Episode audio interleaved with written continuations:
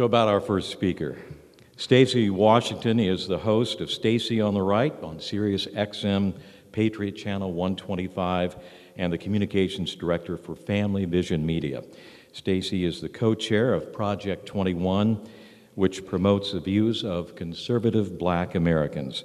She was an elected school board member. She's a decorated Air Force veteran, a marksman, and the Second Amendment Foundation's 2018 Journalist of the Year. She may be packing today, I don't know. Her topic, the Trojan horse of critical race theory. Ladies and gentlemen, please welcome Stacy Washington.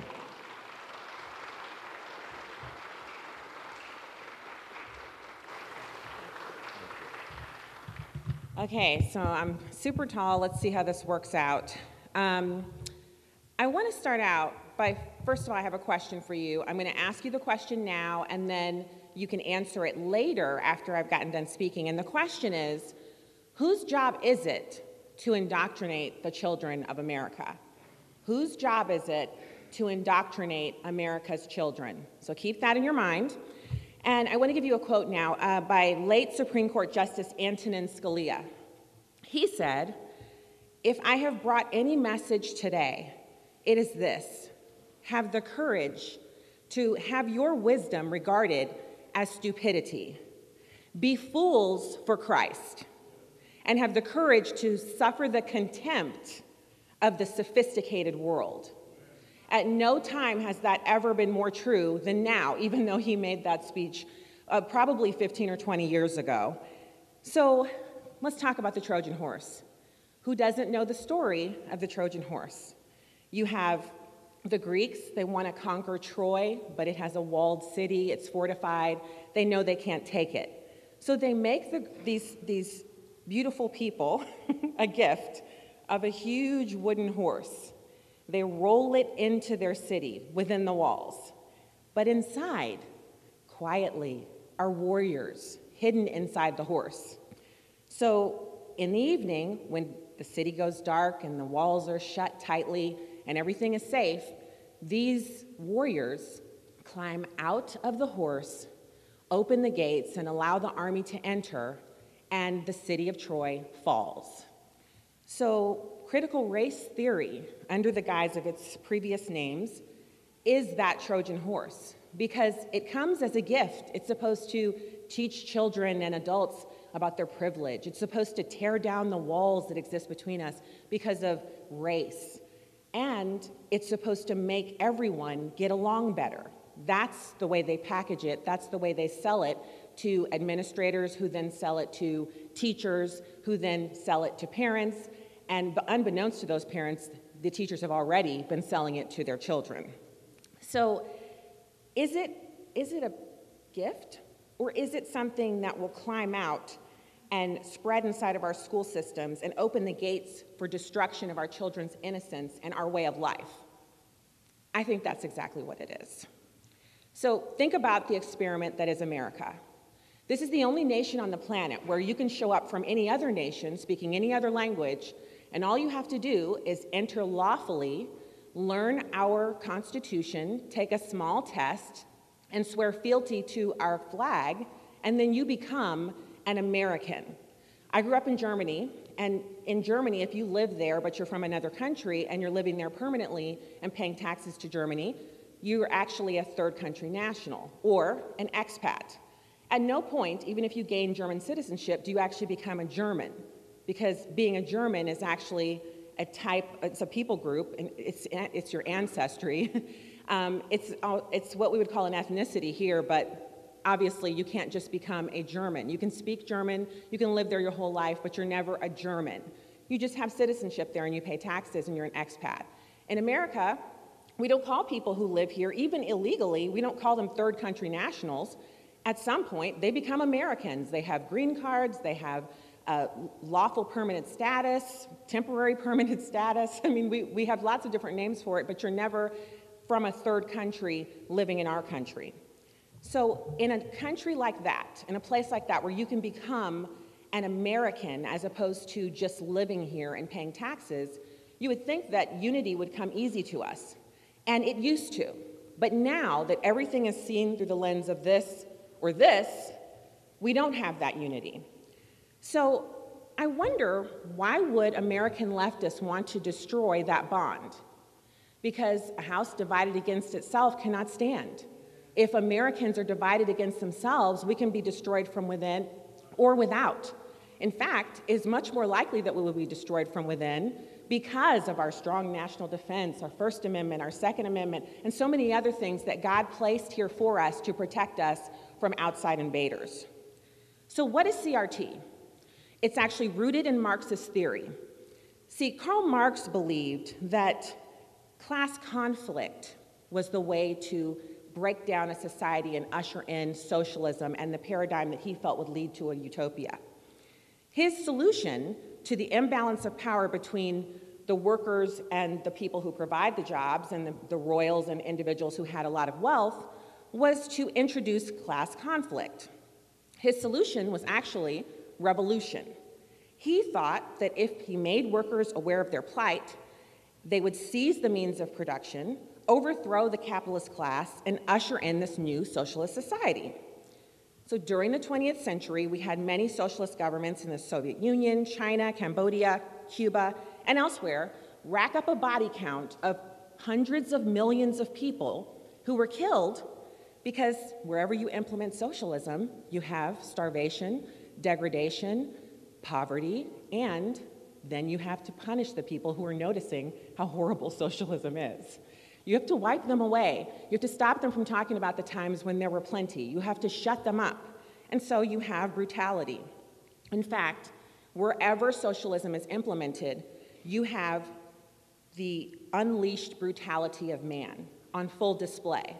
And it's something that we in America never thought we would ever have to face. I mean, why would a capitalist country founded on Judeo Christian principles, with we're in the land of milk and honey, we have the utmost in prosperity and opportunity here, why would we ever be susceptible to that? So, fast forward from Karl Marx's day to today, where you have everyone suddenly becoming aware of something called critical race theory. They're learning about it from their kids who are coming home and saying, I don't want my privilege anymore. Or why are you and dad and my grandparents racist? The parents are feeling a little confused because they thought they were going to be talking about reading, writing, math, social studies, you know, civics, whatever has to do with education. And instead, their children are coming home talking about race, race, race, race, race. So while the kids are getting their first dose, our troops on active duty, instead of getting diversity training, which is what I received when I was on active duty, but that was 20 years ago, now they're getting critical race theory. Someone has to be to blame for the poverty and degradation we see in the inner cities of America. And it's not Democrats who rule those cities uninterrupted for decade upon decade. It has to be some white guy. It has to be some old white guy that's magically controlling everything from way off in the distance, and we just can't seem to overcome him, even though we live in America, where we've been taught, if you were raised in church, that God is sovereign, He is the ultimate authority, and if there's anything wrong in your life, you look within, you repent, you turn away from it, and wow, look how things improve when you ask the Lord to help you. We all know this, but that's not what they want our children to know. So, we have the troops getting subjected to that. And now we even have at Coca Cola and other major companies this same indoctrination being leveled at employees. People who've worked together for 10, 15, 20 years, side by side, never caring that one was white or black or Hispanic or anything else, are now being told to suddenly look at their coworker and say, You have privilege because you live in a different part of town than I do. Or you have, you're a victim because you're black, even though you may live three minutes away from me in the suburbs in a very nice neighborhood and you're doing well for yourself. This is what we're meant to do is to look at each other and either blame or see a victim. So if you resist this, if you say, no, this is my coworker, our children are in the same school, then you're a racist. How dare you stand up against this indoctrination? How dare you express your own opinion? How dare you access the First Amendment with your own little mouth? Sit down, racist, or you'll be fired. You're going to be shut down. We're going to find out everything about you and we're going to cancel you. So, that's the Trojan horse of CRT. It goes by other names diversity training. It moved then into diversity and inclusion, landing on diversity, equity, and inclusion, which is what they call it now. you'll see the acronym DEI. They'll have that in parentheses behind whatever they're calling it at your kid's school district because they really don't want you to associate what they're doing with the overarching umbrella of CRT. Now, let's look back just a hair more because it's already embedded. It's been there since the 90s. But in the 2000s, they moved from the quiet little groups that would meet on teacher in service days, they moved into a real push for white teachers to have what was then called courageous conversations.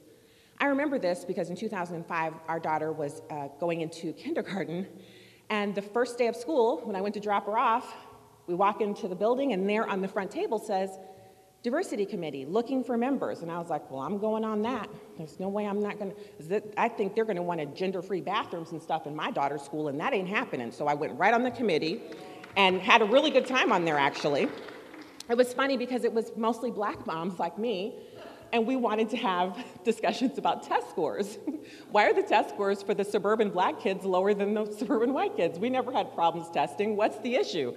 They wanted to talk about inclusion. So we kind of took it over and did some amazing things. Really had a good time there. Now, there were a couple of occasions where I was told, oh, we're having courageous conversations. And as someone who volunteers in the district, you might want to come and join in on this. It's really great. And I said, What will we be doing? And well, we're going to talk, and people will share stories from their lives where they think they might have engaged in racism, even unbeknownst to themselves. And others will share racist experiences that they've had, and we'll come together around those experiences. And, you know, I want to warn you, sometimes it gets emotional and people cry. And I said, I don't have time for that.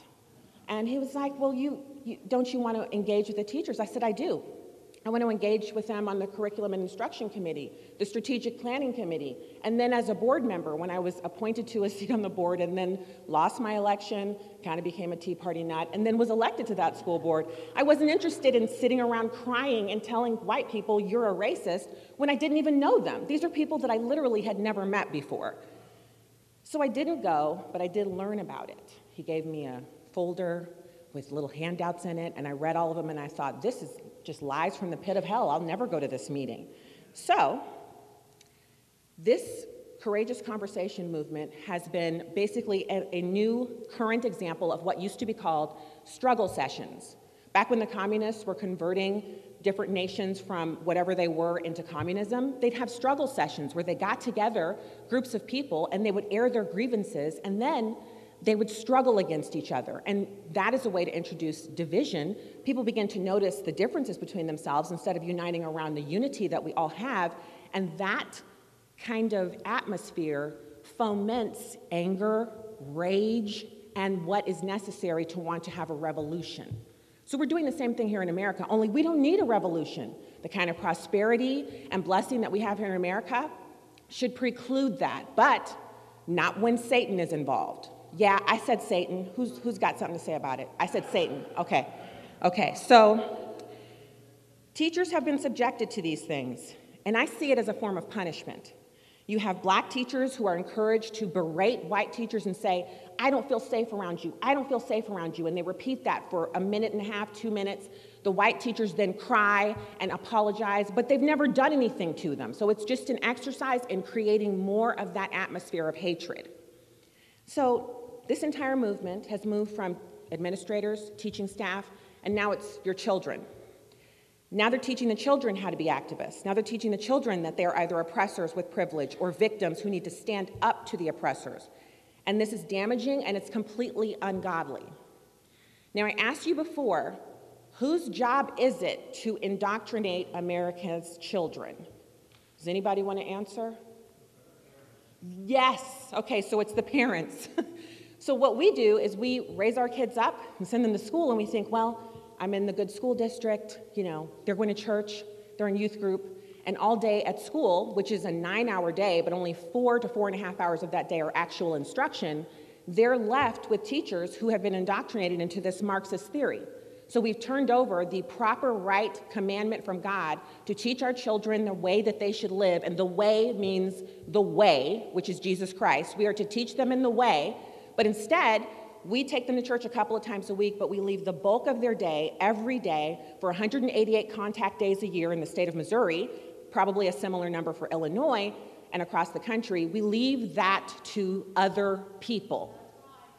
Now, I'm not against you putting your child in a school. Our children went to public school and then Christian school, uh, kind of a, um, uh, we just moved on after I was on school board and I saw the totality of what they, the control that they had. And then later, our oldest daughter decided to homeschool herself through her senior year. I told her I wasn't called to homeschool, but she went for it anyway and did great. Um, and so, you know, I'm not against you dropping your kids off at school. This isn't about, you know, what choice you've made. It's about whether or not you're doing your job at home. So, Mark 4 24 through 25 says, Consider carefully what you hear, he continued. With the measure you use, it will be measured to you and even more. Whoever has will be given more. Whoever does not have, even what they have will be taken from them. So if you have the mind of Christ and you're already a Christian, but you're not training that to your children, it will be taken from them because you're not giving it to them. Christianity is an active type of a thing. It's not a passive thing that we just pass on in the blood, like, you know, different things that we pass on to our kids unbeknownst to ourselves. Like for me, I passed on an almond allergy that I didn't even know I had until my daughter popped up with it.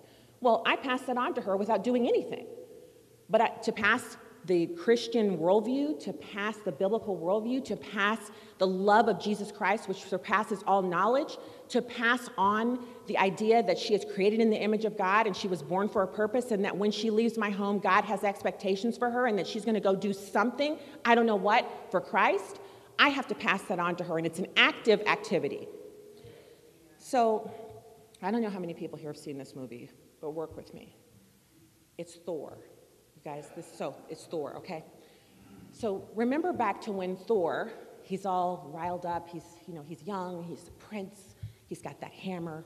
So he goes to the frost giant world in the middle of the night to avenge an incursion into Asgard. He takes his band of, you know, they're all riled up too, they get down there. And they're at a point in their little battle where they're about to get toasted. They're gonna get wasted because the frost giants have all surrounded them. And then Thor's father, the All Father, comes down in a flash of light on a black horse reared up, and he has a conversation with the king of the frost giant world. And then the frost giant king is like, Your son brought it to us, so now we're about to get it on. Let's, let's do this. We're going to crush you like bugs. So the All Father, seeing no recourse, snatches everybody up and goes back to their world. And when they get back to the little room where, you know, they have the beam of light where they travel, everyone else kind of leaves, and it's just Thor, his evil brother Loki, and the dad. And the dad says to him, You shouldn't have done what you did. I'm paraphrasing here. And the son says, I had to avenge our honor.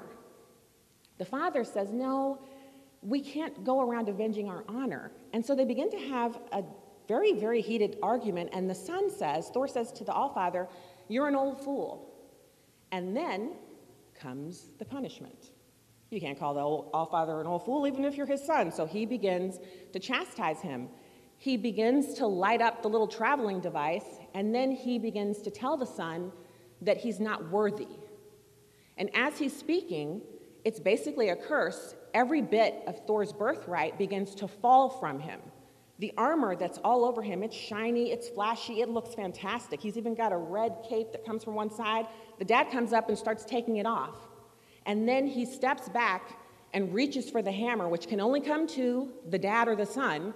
He removes that powerful implement of war from him and says to the hammer, You can only be held by someone who's worthy, and then throws Thor and the hammer down to earth, one of the realms, you know. So, what I'm saying to you is, we have the opportunity to load our kids up with armor in the same way that Thor was loaded up with armor before his father banished him so he could learn how to be worthy.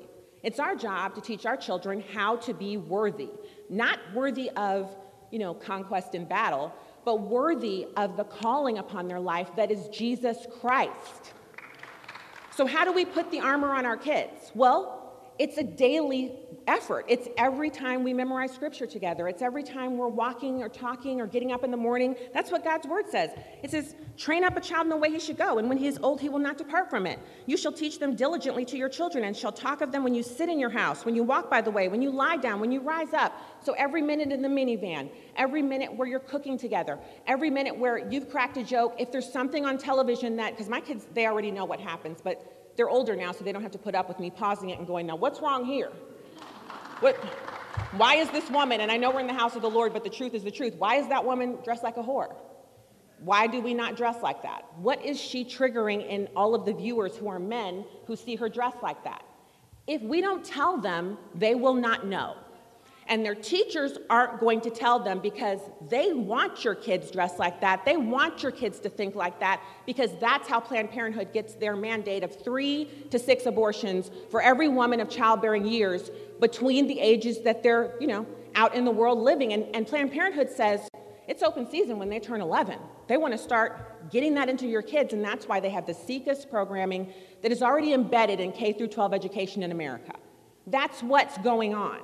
And we are kind of sitting back and we're watching our TikTok videos, you know, we're getting, getting a little bit of laughter going on, and that's fine. I mean, be entertained, but after you've indoctrinated your kids. So, a recent survey by the Cato Institute showed that 62% of Americans are, are they're afraid to share their political views. God has not given you a spirit of fear. The survey contained another startling revelation. 50% of Democrats told a survey person without any embarrassment at all, that if they found out a coworker or someone that worked for them had voted for President Trump, they think that person should be fired. Now, Democrats wouldn't be so bold if we put on the full armor of God and actually acted like who we are. We are a royal priesthood, clothed in white, made right with the Father through the work of Jesus Christ on the cross. We are his co heirs. We are clothed in him, under the shelter of God's wings, and anointed for this good work. We are conquerors. We are not weak. We are not afraid. We are not canceled. If you're saved, if you know Jesus Christ, you are eternally cancel proof. You can't be canceled. So, you know, if they're coming for your job, Father, in the name of Jesus, I am your child, and you protect me. You are in control of what I do for a living and how much money I make. You are sovereign. If they come for this job, I know you have another one for me. If they come for this house, for this whatever, you have something else for me. He is in control, not Democrats, Republicans, you know, and I'm Stacy on the right, so I mean, let's put this in context. But I am before that, I am a child of the king.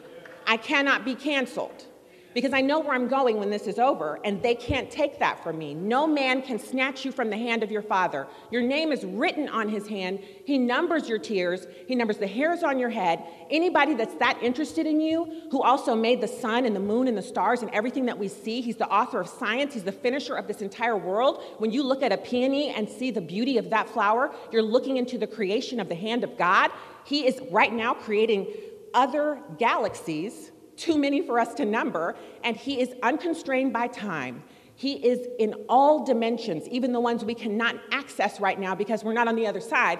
Someone that is like that, who's on my side, who calls himself my helper, the Word of God says He is our helper. He will not allow us to fall, that He will give us hinds feet so that we can climb up sheer face rock. Anybody who says that about me cannot let me be canceled. So I can't be canceled. So, if we adults know that Democrats want to fire us if we voted for Trump, then we know our teenagers know that. We know this because our kids hear us, they hear every word that we say. So they are feeling suppressed by the sheer weight of the dissent. And it's our responsibility to ensure that they are being educated in an environment where they don't feel like they're in the minority and that they cannot survive. So that's up to you. You decide where they're going to go, but you make sure. I mean, you wouldn't allow your child to play at a playground where every time they went there to get on the swings, there was a bully there who was kicking them around. You wouldn't stand by and say, well, that's where my taxpayer dollars go for that, that playground, so not much I can do about it. Or I don't have time to be on, you know, playground guard. No, you would be like, we're never coming here again. Or you'd go grab that kid and say, where's your parent? You wouldn't allow it. So why are we allowing it in schools? So most American public high schools are liberal indoctrination centers.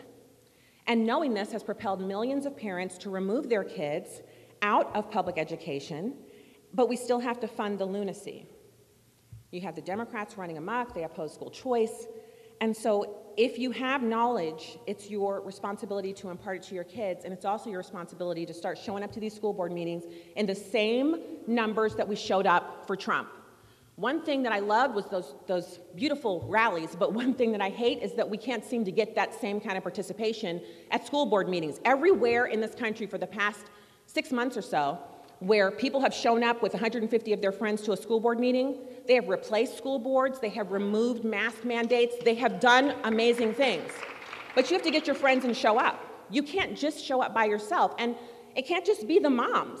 The dads need to show up with those deep, booming voices and say, you know what, not today, school board, not today. You're not doing this to my kids. So you can't turn your kids over to the school district to do your job.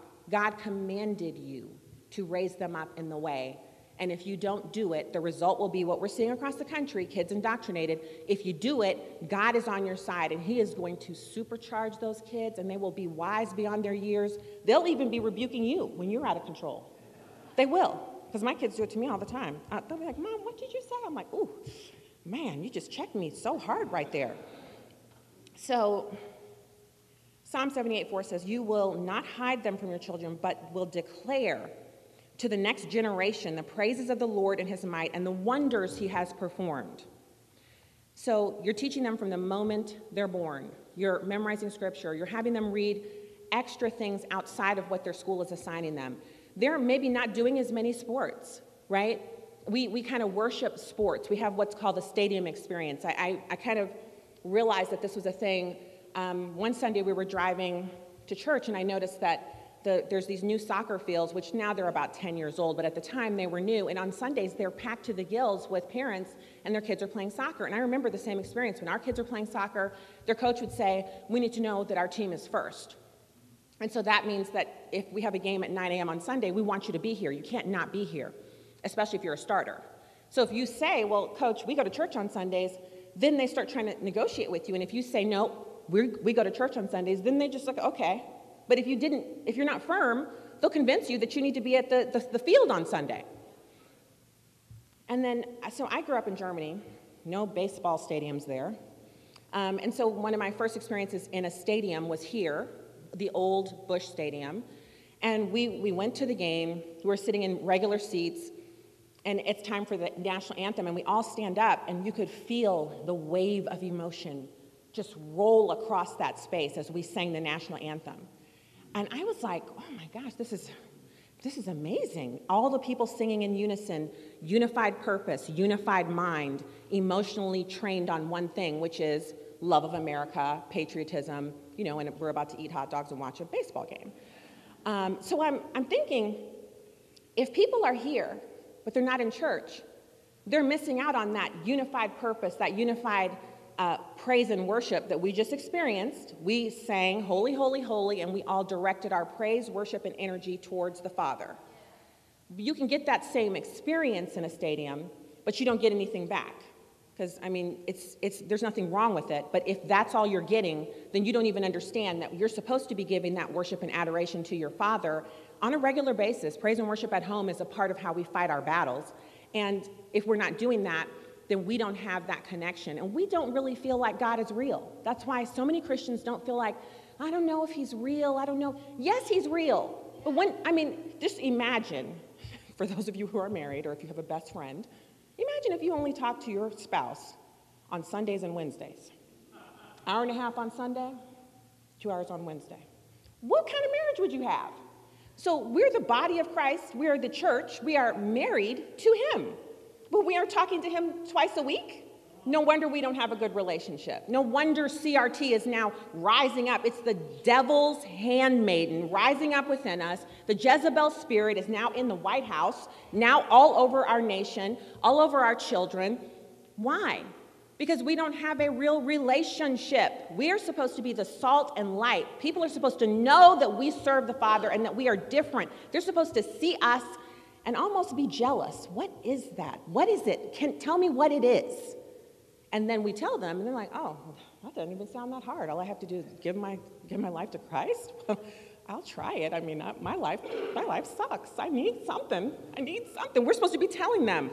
We tell them where the buffet is and how to get in. That's what we're supposed to do. So the armor that Thor was wearing, that's our job to put it on them. The All Father did his job. He armed Thor up. He gave him experiences as a warrior that enabled him to sneak out of Asgard and go to the frost giant world and cause a lot of havoc, kill their biggest beast. I mean, he was, he was going pretty good, but he was just outnumbered. He was armed up well, but he wasn't wise. When Thor's father realized he wasn't wise, he didn't say, Well, you know, kids are going to do what they're going to do. Thor's just to be, he's to be like that. I might have to keep a little closer eye on him. No, he was like, Oh, you can't wear that armor and be this irresponsible. So I'm to send you someplace where your physical body will not have the power that it has here. You will be stripped of everything that I've given you for a time so that you can learn to be worthy of the birthright that has been given to you. And that is what we're supposed to do is pass our birthright as children of the king onto our children so that no matter what they come up with, because they'll keep coming up with stuff. If we vanquish CRT, which I believe we can do, they will come up with something else to try to teach our children to worship their skin, uh, prosperity, government, They'll try to teach them that because that is their way. They serve their father, which is the enemy. We serve our father, and we know the end of this story. If you haven't read or listened to Revelation on CD, do it today. Doesn't take long. Get you a CD, listen to Revelation, and get an understanding of what is really going on right now. What's going on in the Middle East? What's going on in the halls of the church houses here in this country where the churches are being winnowed out? It's time, my friends, to trim the wicks to prepare for the coming of the Lord. He is coming on the clouds with fire. His robes will be bathed in blood, and he is coming for his church. And those who are ready, whose wicks are trimmed, who are dressed in their spotless gowns, will be allowed into the wedding feast, and we will feast, and the rest of this world will experience tremors and terrors and the tribulation. And we will not be here because we will have been found ready and waiting for the king when he comes for us. That is your mission. I'm charging you. If you're here today, it's no accident. If you're going to watch this online, I don't know what kind of, you know, broadcasting we're doing, but if you hear the sound of my voice, you were meant to hear this message and you were meant to get your wick trimmed. Become ready for the Father because he will be here and we want to go with him. We want our children to go. We want our husbands to go. We want every single person that we know not to feel as if they were slighted by us because we didn't tell them the truth. And the truth is that he is coming. So we are commanded to arm our children with truth, righteousness, the gospel, faith, salvation, and the sword of the Holy Spirit. So look around. Are your children armed? If not, it's not too late. Use every moment that they're still with you to do it. We may have failed at arming them for a time, but God is able to do so much greater than we dare ask or think according to the power that works in us all we have to do is make our minds up that we're going to follow him and judiciously obey. Obedience brings the blessing. And the last thing I'll say we have our last child graduating from high school on Monday. The last one. There's only three of them. And I'm so, it's like this real emotional roller coaster. And I keep asking myself if I've done what I was supposed to do. But God is gracious. He doesn't expect perfection from us. And success is not ours. We are commanded to obey His word, and the success is His. The results are His. So you're not condemned. You're not sitting here thinking, oh man, you know, I kind of I kind of messed this up. It's never too late to ask God to step into a situation and watch Him work because He can do all things. He is unable to fail. He cannot fail you. It is impossible. It is not in his nature.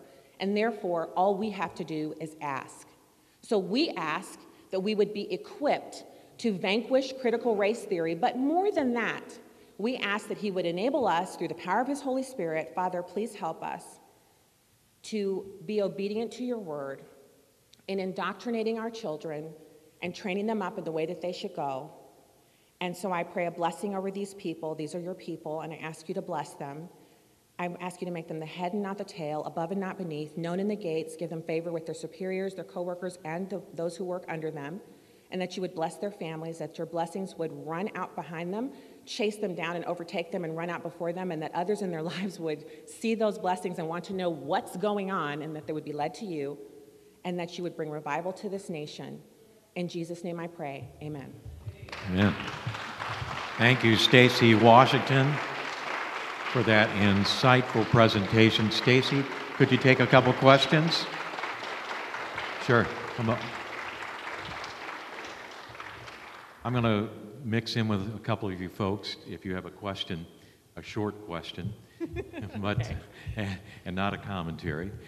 Uh, but let me ask you this: uh, a lot of pastors don't have a clue about critical race theory, or maybe they know, and they're afraid to talk about it, especially from the pulpit. What's your advice to them? And maybe what's your advice to the folks who need to get a message to their pastor that they need to address this? So Voddie Baucham is a pastor, and he has done. He's written a book. He's also done a bunch of videos on YouTube about critical race theory.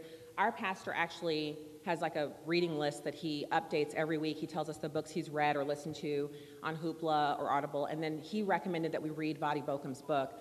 You can gift that book to your pastor. Also, send him the links and let him know um, what what's going on so that he can talk about it. Pray for your pastors that they would be imbued with a desire to step out in faith and not be worried about, you know, they themselves. Many pastors fear being canceled fear having their tax exempt status taken away. And, and it's, I mean, in the natural, it's normal to fear that, but we don't live in the natural. When we really take stock of who we are and actually walk into the fullness that is the Christian lifestyle, this is an adventure. You are on an adventure. You are supposed to feel like you're an adventurer because the Bible tells us not to look at tomorrow and try to figure out what's going to happen. So if you don't know what's happening tomorrow and you're partnered up with the Almighty, is that not an adventure? Come on. So your pastor should have that feeling too. So give your, your pastor the resources, pray for them, and um, oh geez, um, his name is escaping me now, but he was a speaker at a pastor's breakfast that we did, and he said that when we get to heaven, we're going to be sitting around in our heavenly bodies, which may or may not have belly buttons. I don't know, but I know they won't be overweight. The bodies will not be tired. They will be created bodies. I can't wait. Anyway, he said, We're going to be sitting around and we're going to get to sit with Abraham, Isaac, and Jacob, and we're going to get to, like, you know, pal around with these biblical figures. And they're going to turn to us and say, So, what was going on in your time? What kind of exploits did you do? Did you heal anybody? Like, what, tell me what, what was it like in your era? Do you want to be sitting there in heaven in your heavenly body going, Well, I mean, I really didn't do that much. I just, I knew I was a Christian and I was kind of satisfied with that. Or do you want to say, oh, we vanquished CRT. We took back America from the abortion, you know, demons. We, we vanquished abortion in Missouri, right? You want to say that. You want, you want to be like, yeah, I mean, I didn't part any Red Seas or anything. Like, I didn't part the sea, but I did help vanquish abortion in Missouri. And then he's going to be giving you a high five. We can't be sitting there with nothing to share, can we? I mean, I don't want to be sitting there with nothing to share. I like sharing. I like, you know, I want to be in. I want to be like, yeah, fist bump. I did something too for Jesus. Question? Okay, great. I'll hold the mic. I haven't formulated this very well, but what if you have pastors who are somewhat informed, basically because we told them about it, um, we've done a lot of research on it. But they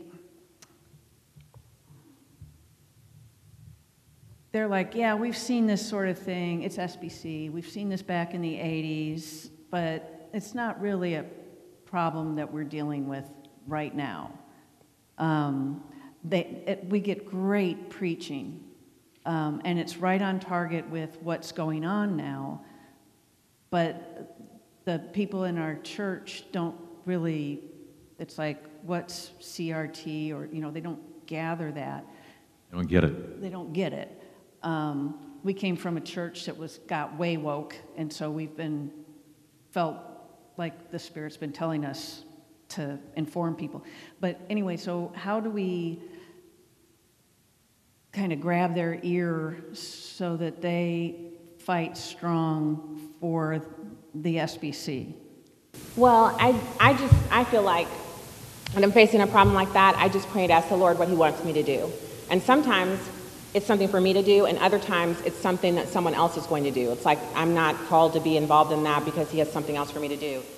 You have to be praying for your pastor to really take the, the, the mandate of being salt and light seriously and pray that your pastor would fall under the conviction of the knowledge that the judgment seat is where we'll all be held accountable. So we'll be held accountable as parents. Our husbands will be held accountable for our whole family, including you know the wife as well. Uh, pastors will be held accountable for their entire flock, what they taught them, how they brought them along in the way. And so just pray that that would be a real knowledge for your pastor. And then, of course, you can share it with, you know, get in your small group and share it in your small group. Because sometimes it takes the congregation to get fired up about something, and then the pastor gets it. The church where I go, our pastor has been talking about this stuff for years. It's the reason why we started going there because we just visited, and he was like raining down fire about a mass shooting and how it's the condition of the heart. And me and my husband had to roll our chins up off the floor because I was like, is this man talking about current events?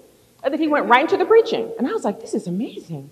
He's, he's, he's preaching fire from the Word of God about our current situation, news of the day. So that can be any pastor.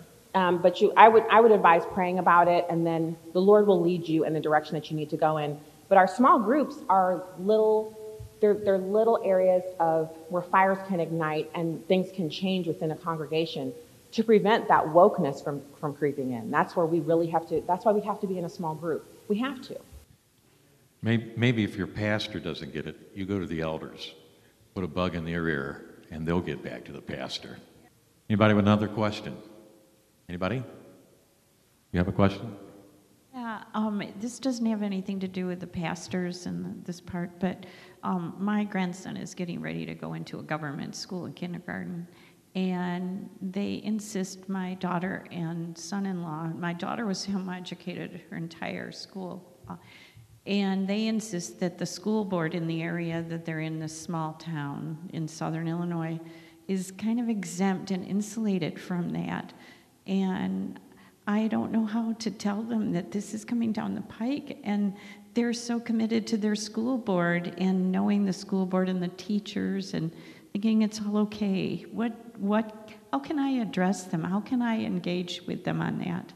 Well, some of the most prolific volunteers when my kids were really tiny were the grandmas, because we were in a district that was heavily Jewish, and the Jewish grandmas do all the volunteering. The daughters volunteer, but the grandmas do even more. So you're sitting here, you now know, you are informed. I would be volunteering in that building, especially in the younger grades, kindergarten, first and second and third. You can be grade level grandma, you can do all of the, you can be the, uh, the copy committee, you can organize it. Whatever they need in that building, you should be in there as often as possible, as often as your schedule permits, volunteering and pouring in and creating that relationship. And then with those school board members, never forget you're paying for the building, the electricity, you're paying the taxes, or, or there aren't taxes on schools, but the, the every, everything that comes into a school building, everything that a school building is, and every person working in it, your money pays for it through tax dollars. So you own the building, the people who work inside are your employees. Take charge of the people that work for you, including the school board members who are elected by you Get to know them, take them out to lunch, start emailing them things that they need to know. Create that relationship. And I always believe in doing these things with friends. You must have some friends. All y'all get together to create a group, get you a Google Doc going so you can share it and update it, start brainstorming, start relationships. All right. I think we have time for one more question. Um, you mentioned some of the verbiage that's being used, diversity, equity, inclusion um, critical race theory, what kind of terms can we be asking our school boards about that would give us clues that this is coming down the pipe and being implemented in our, our schools? One of the words they're using right now is equity. So you want to use, you want to look for the word equity. Go online and look on your kids, uh, the school district's uh, curriculum and instruction, And also find out what they're doing on their in service days. Those are the days where they usually have this going on, or they'll have a special get together in the evening where they'll invite teachers to come do these, what I call struggle sessions, because that's what they are. That's what everyone's calling them who's on the right. And you can get that, you can figure out what's going on. It's usually, it shows up embedded in the curriculum.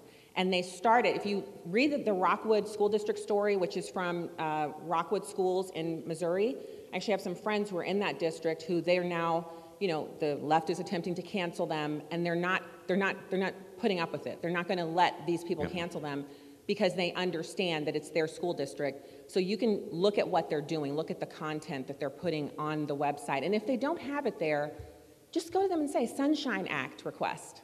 I want to see and then ask for it. You might have to fill out a form. They might make you pay for the copies if it's a significant amount of paper, but you have a right to see it unless it's held in closed session.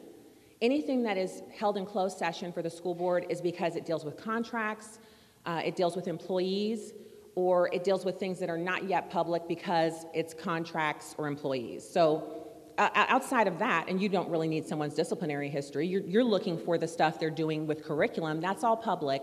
You should be able to find out about it. And you can cut it off at the pass by simply, you're the dad, you're the head of the household, you're also a taxpayer. You just show up at that school board meeting and let them know, I, whatever you're calling it, if it, is, if it is connected to equity, we oppose it. And then keep showing up to those meetings. It's, some people are like, oh my gosh, I can't go to those meetings. Well, how much time are you spending on the internet? How much time are you spending, you know, doing whatever it is that you love to do, golfing, whatever? Go to the school board meeting. If you go there, you will learn so much. I remember sitting there thinking, I never knew that this little group of people did so much, and it's in public, but no one comes to the meetings. So. You know, Stacy, I, I said that was the last question. Oh, no, it's- it's- but it's great, w- yeah. We have a very liberal interpretation of last question. so, you know, speaking of this, uh, real briefly, in a public school in the Chicago area, they just hired an equity advisor, making like 115 grand a year, Mm-hmm. Yep. full pension. Your tax dollars at work. Stacy, thank you for coming. Um, I've been convicted in prayer to be light to them.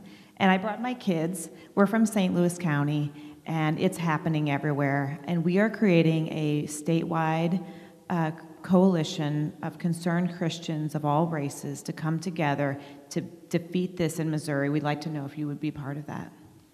Um, I, I can't promise to attend a lot of meetings because I'm already pretty committed. Uh, I have a radio show that's in the evening, and then I do my other work during the day. But I would definitely, you can email me. The contact form is on my website, stacyontheright.com, and I'll definitely um, look at what you are planning on doing. And if I can help in any way I can, uh, I will. But I, I just, that's what you're supposed to do.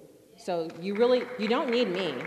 You just need to go forward. Just, just when you hear the voice, because I hear it too, you can't do that. You don't, you don't feel well enough to do that. You, oh my gosh, can you do that? That's not something you can do. What makes you think you can do that? That's the enemy. He's trying to tell you you need someone. You don't. You just need to gather the people around. There's a lady I interviewed who's a Democrat. I didn't even know it. She runs a website called defendinged.org. She's in Virginia. She's a leftist. She says she cannot believe that Democrats are pushing critical race theory. She's of Indian descent, and she and her husband do very well. They're very well educated. She doesn't want her children taught that they're victims. So believe me, there's, there's, there's, there are other warriors out there that just need to be activated by you. She's running that website to track nationwide all of the incidences of children being indoctrinated in this way. And you can be doing something in Missouri, and there are already some groups started for that. So, I mean, just go for it. Don't stop, go for it. All right. Well, David Smith is the executive director of Illinois Family Institute. Um, one thing I wanted to say uh, is, you know, Stacy was saying, and, and the, one of the ladies over here was asking uh, about this coming down the pike. Even if you think your county and your school board is good, um, earlier this year, the Illinois legislature tried to stop the few Republicans that they have a new rule from being promulgated uh, in the State Board of Education, which requires in the teaching standards for all incoming teachers and recertifications to be taught this stuff. They're going to be taught it with the expectation that they turn around and teach it in their classrooms. So even if you think your school boards are good, even if you think your community is conservative, guess what? The colleges, the teaching colleges, they're rolling out social justice activists. So it's coming. It's, if it's not there already, which I suspect is, right? Uh, but it's coming even if you've held it off thus far. Thank you. Thank you again, Stacy. God Thank- bless you. Thank you.